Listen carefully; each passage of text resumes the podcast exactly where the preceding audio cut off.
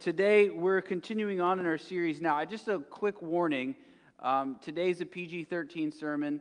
There are sometimes things in the Bible that make us uh, blush and make us a little uncomfortable. Uh, today will be one of those days. Um, I, I will do my best not to make you too uncomfortable, but I want to make sure I'm saying what the Bible's saying. So, we're continuing on in the book of James, and we're in, so grab a Bible if you want to. It'll be up on the screen too, but we're James four, verses three through ten. And so you can go ahead and turn there. And as you're turning there, uh, I want to tell you this, that each week what James is doing is he's challenging us to become people who open up our eyes and see who it is that we're meant to become and then live into that person that we are meant to become.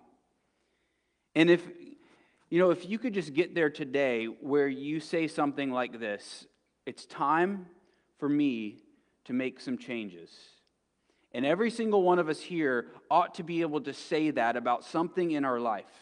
And if you could get just get to that place, then today is going to be a great day for you. And, and James, along the way, has been brutally honest with us about what we've become and about what we could have become. But he also tells us about what we could become by the grace of God. And so what he's done each week is he's, he's kind of giving us a gut punch. Like, let's do a reality check, but at the same time, it's like he's punching us with the grace of God that will lead us to become who we're meant to become. And so he gives us a challenge, and it's a beautiful picture that he gives us of us depending on God to become who we're made to become. So, I, so something about Christianity that you need to know is that God always provides for us what he requires of us. So he demands perfection from us, and we don't reach it. So he gives us forgiveness. But not just forgiveness, he, grace, he, he gives us the perfect record of Christ and credits it to us. But look, he's not just doing that. So he's not just saying, hey, you have this new perfect record now that's up here. Like, you're down here right now. Here's your record way up here. But then he provides the strength for us to gradually become the version of us we're meant to become.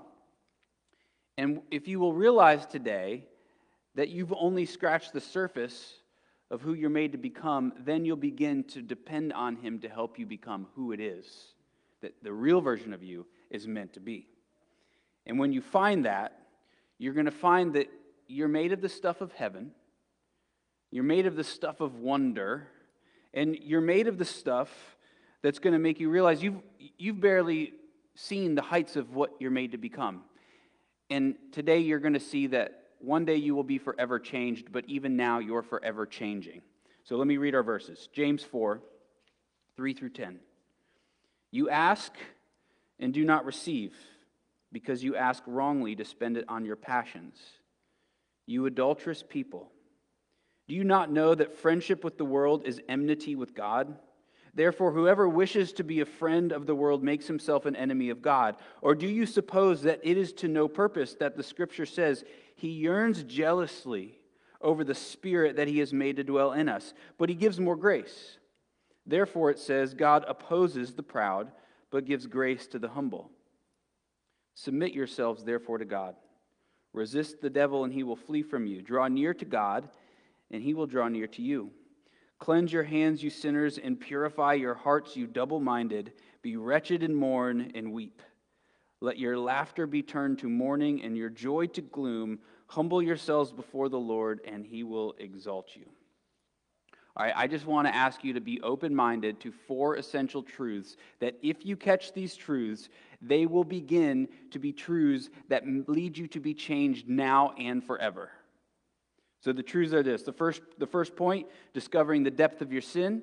The second is going to be discovering the depth of God's jealousy. The third is discovering the depth of God's grace. And then the fourth is discovering the depth of your own faith. So first one, the depth of your sin.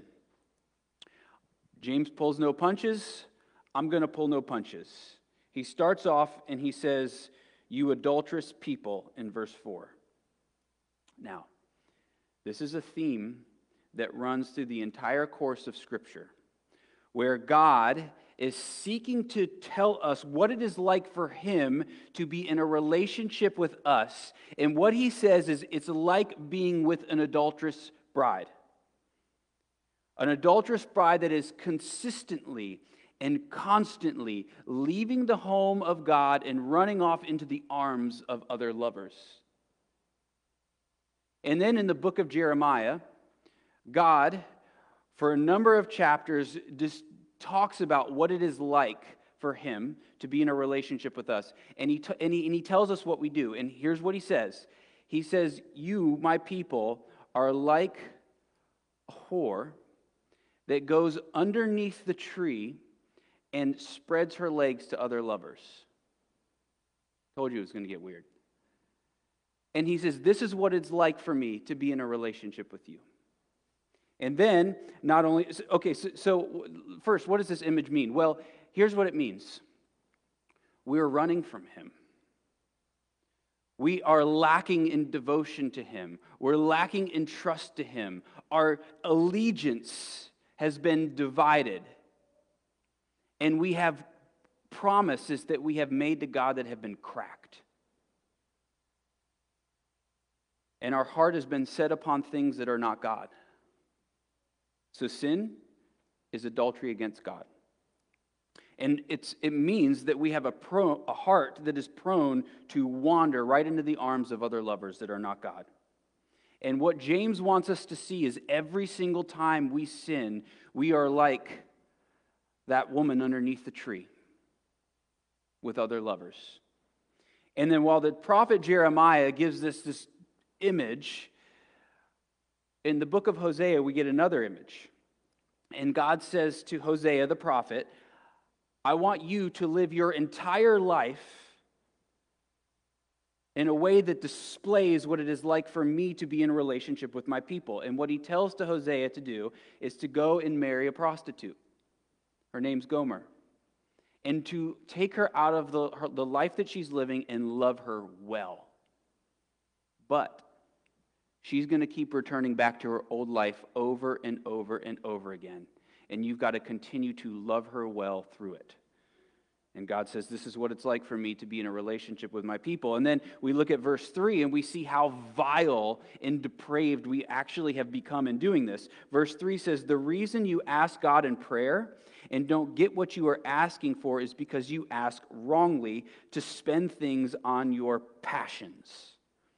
So this prayer, he's connecting to the next verse with adultery, speaking of this word passions, and the image that James is after is this. We are, we go to God in prayer, or here's what your prayer life looked like. You are the woman that's underneath the tree, in the arms of another lover, and in the midst of that act, you have the audacity to go to God in prayer and ask him to give you things that you love and want more than him. It's like in the middle of the act, you are asking your true spouse to give you a gift for you and your other lover. Now, side note on prayer. God will always give you what you ask for, if you ask it with the same amount of wisdom that he has. In other words, the reason you're asking God for things and not getting them is because you lack his wisdom, and you're asking for things that you don't need or you shouldn't have. But that's not what our verses are saying. Our verses are saying the reason oftentimes that God does not give you what you ask for is because you are like the woman under the tree. And God, what he really ultimately wants is you. And what prayer is meant to be is intimacy with God, but in the midst of this intimate act with God, you're actually being intimate with some other lover other than God. And so God doesn't give us what you give us what we ask for because he just simply wants you. He wants to be with you. I mean, that's at the core of what prayer is, is about your heart being changed and then you being with God.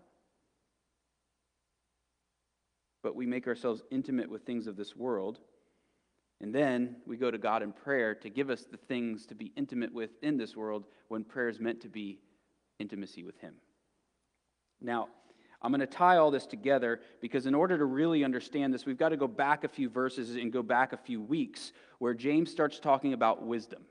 And he talks about the meekness of wisdom. And this word meekness means someone who is seeking to build God's kingdom.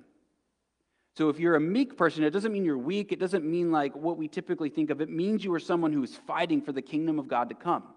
But what we actually do is we seek for our own kingdom to come. We have this own, our own world that we are trying to build. And then what we do, James is saying, is we go to God in prayer to ask him to give us things that are going to help build the kingdom that we are trying to build ourselves and this kingdom that we are trying to build with another lover other than God.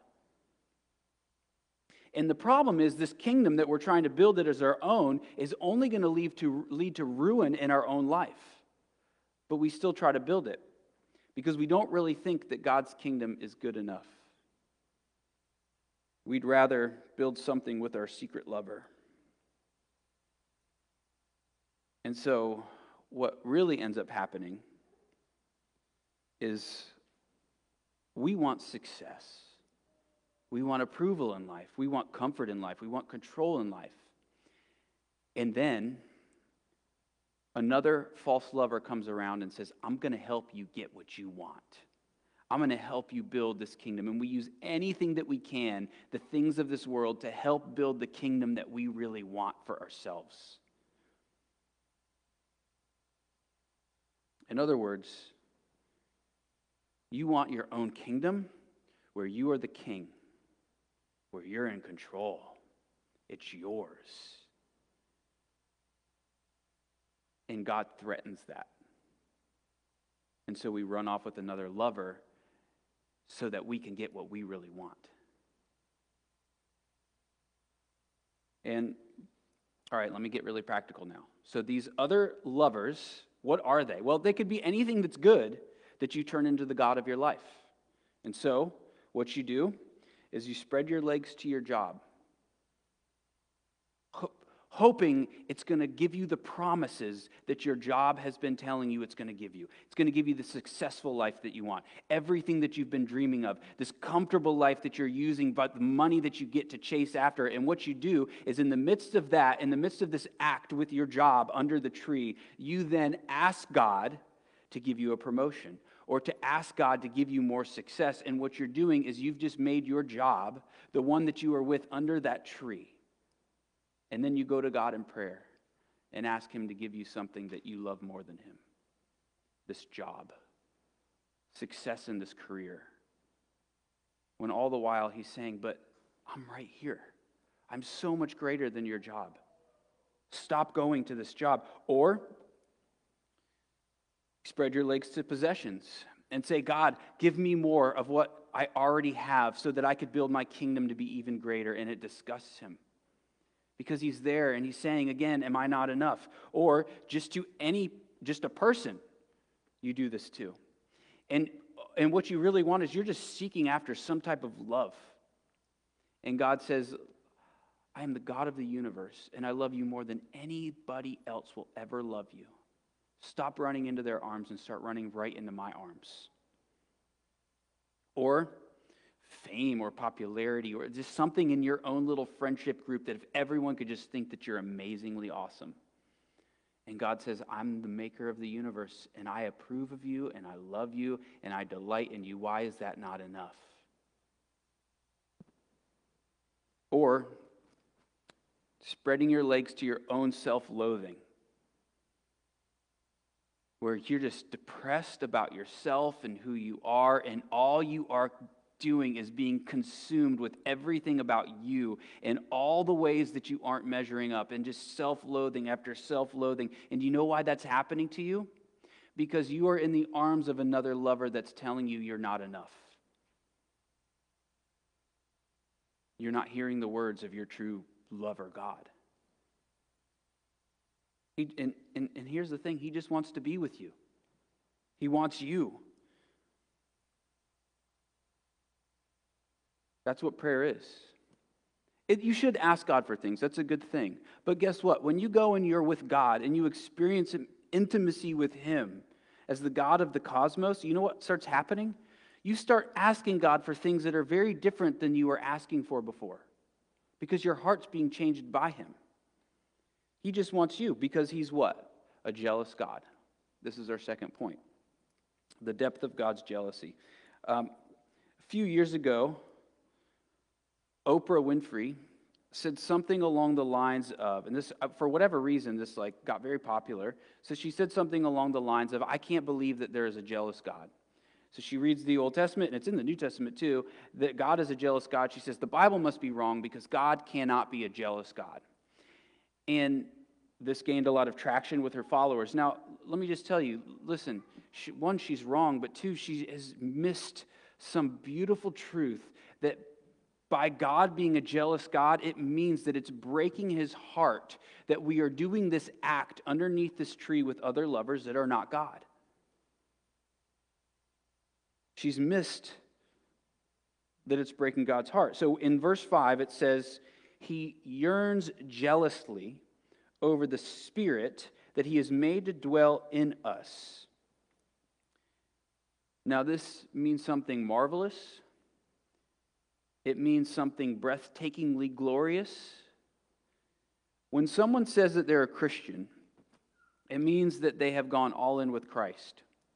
And when that happens, the Father deposits his Holy Spirit into the soul of the Christian. And then the Spirit of God in the Christian starts groaning for the Father, yearning for the Father, wanting to be connected to the Father. And the Father, at the same time, yearns for the Spirit. So this is how we're united to God. So how you think about this is there is a Trinitarian dance between the Father, the Son, and the Spirit.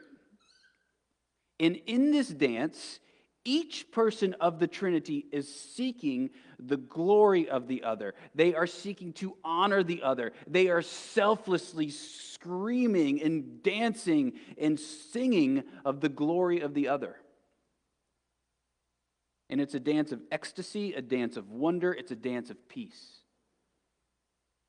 And to be a Christian means you have been swept up into that dance because the Holy Spirit is now dwelling within you. And so there's this Trinitarian dance that's happening. You become swept up into it. So listen to me. If you are being plagued with suffering in your life, pain in your life, loss in your life, difficulties, and you can't get your attention off of those things, it's because you're not in a dance with God. Because if you are, you cry like that if you're not. And if you're in the dance, it's not that the suffering and the difficulties and the pain goes away. It's that you have something that's more glorious, more weighty than the suffering and the pain. And so your eyes are fixed on how glorious God is. And that is what worship is. That's what it means to praise God, to be swept up into this dance and to be so fixated on Him that the pain and suffering don't necessarily go away. You just have something that's greater that's got your attention. So when you sin, it's leaving the dance. But it's also like somehow, though I don't understand it, you're ripping the Father away from the Spirit of God. And it pains Him. And so He yearns jealously because we have gone underneath the tree to some other lover. And every time we do that, it's like we're somehow ripping apart this beautiful Trinitarian dance. So that's what James says. When the, ver- when the word says you're being double-minded, a better translation might be double-souled. It's a word that James just made up. And what it, what he's getting at is that your soul is being ripped apart because your soul and the Spirit in your soul demands to be connected to the Father, but then you're going and joining yourself to something else.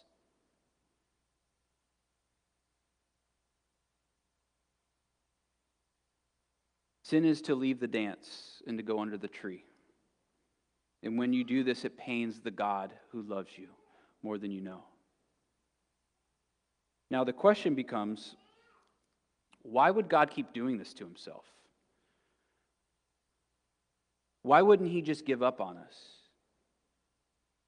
Because it's very clear that we're causing God a lot of pain. That's the kind of God we have, a God who's willing to endure pain. But why? Because of his grace. This is our third point, the depth of God's grace. When it says in verse six that God gives more grace, therefore it says God opposes the proud, but gives grace to the humble. This is to mean that even though we keep breaking God's heart, he continues to be gracious to us.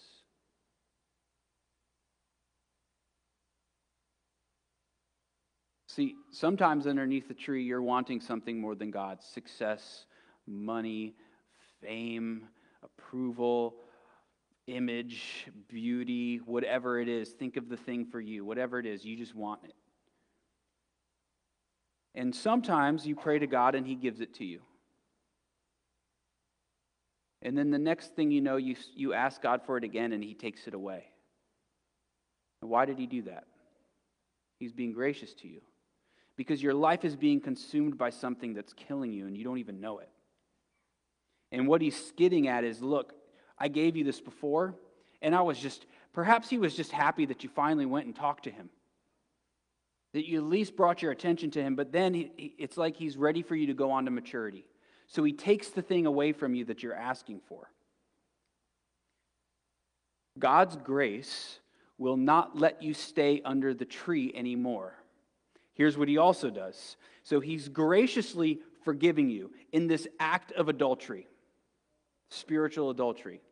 But then he graciously pursues you by leaving you, because he's a shepherd and he's a good shepherd, which means he's always pursuing you, but sometimes in his wisdom he knows that the way he pursues you best is by distancing himself from you, so that you will finally realize this thing that I'm doing has taken me away from God and it is not worth it. The God that I love is gone from me. And this thing does not measure up to who he is and what he has done for me. So you leave your phony lover and you go back to God. You humble yourself. You draw near to him. And then he draws near to you. But he never left you. He was always pursuing you, just in a way that was infinitely wise. He's a shepherd.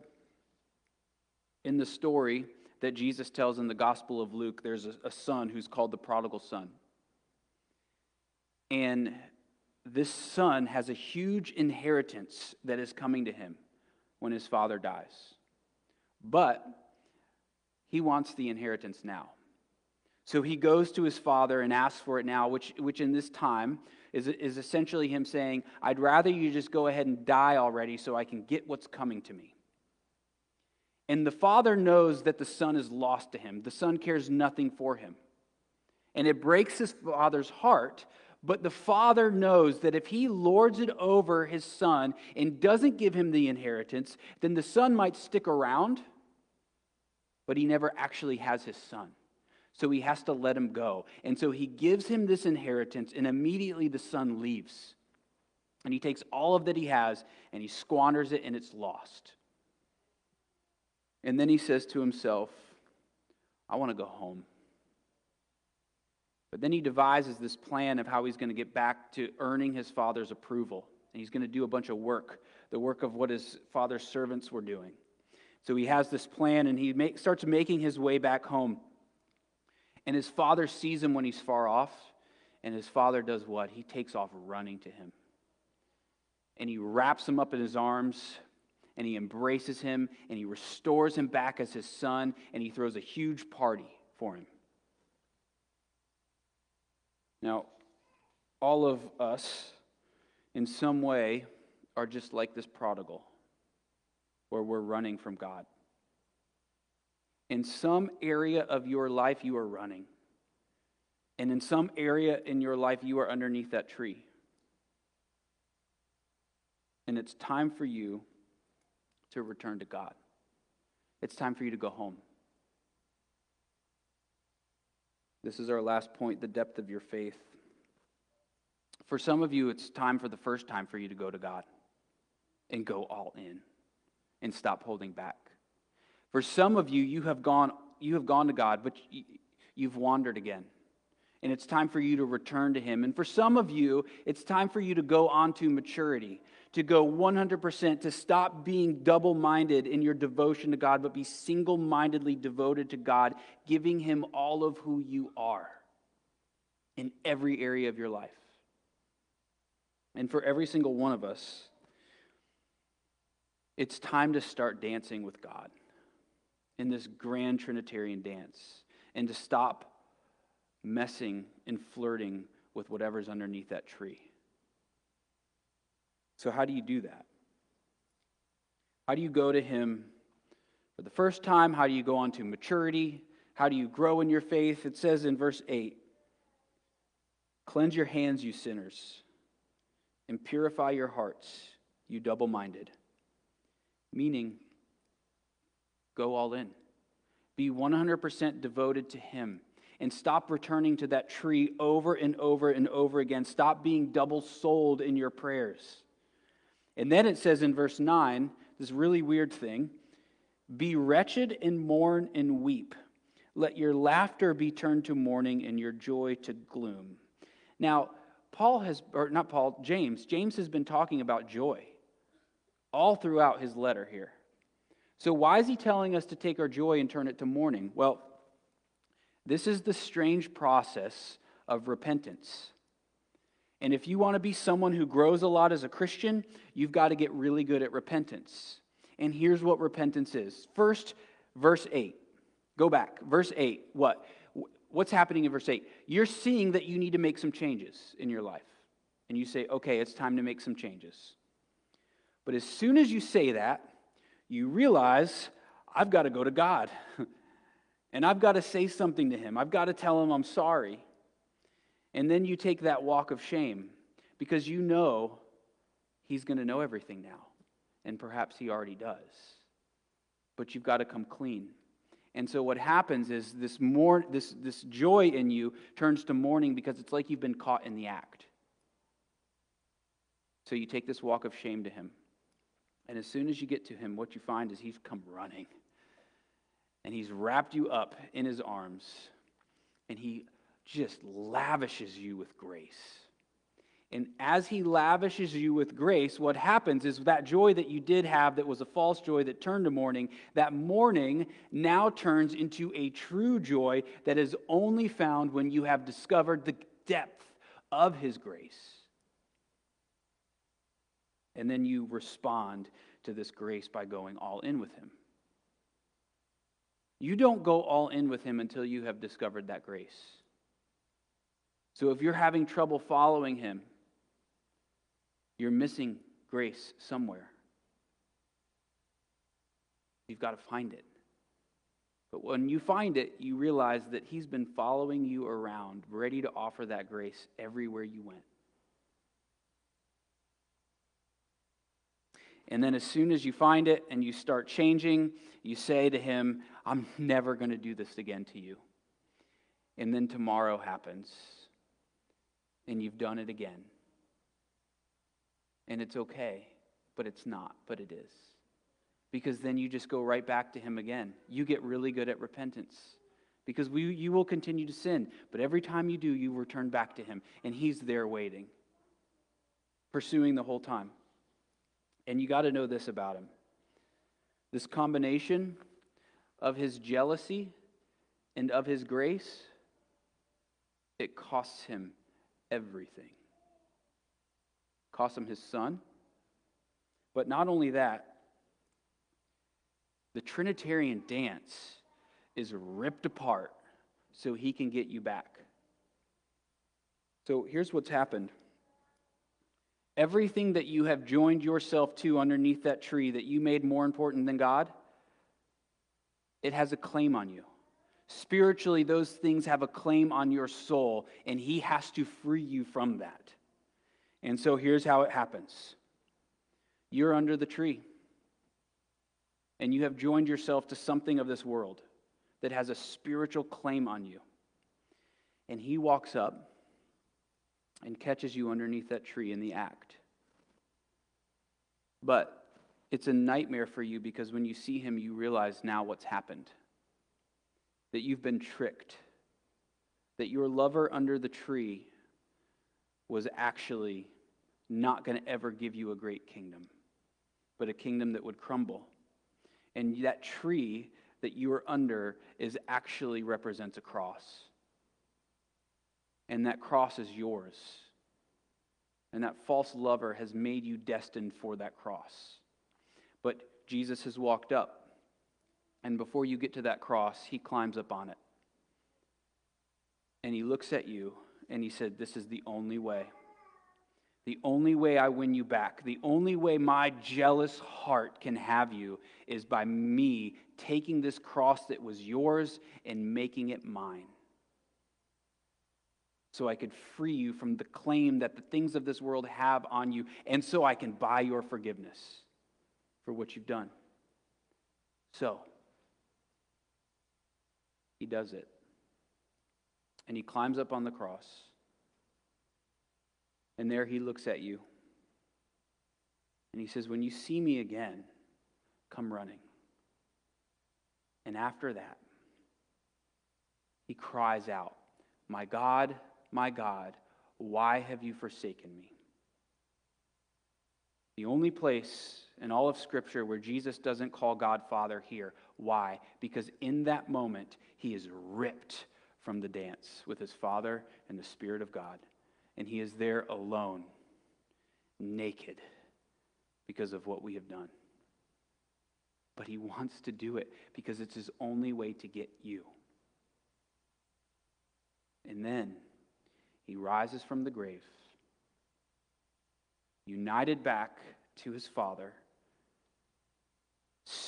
his Spirit dwelling in us, and we see him and he sees us, and both take off running, and we embrace him as our God and as our King. And when we do, join to him, we have all the power in the world to become who we've been made to become. He's the King. And he did it all for us. All for you. Because he's jealous for you. And he's gracious. Let me pray. Father, we pray that we would see that this deadly combination of jealousy and grace has led you to do what you have done for us by sending your Son.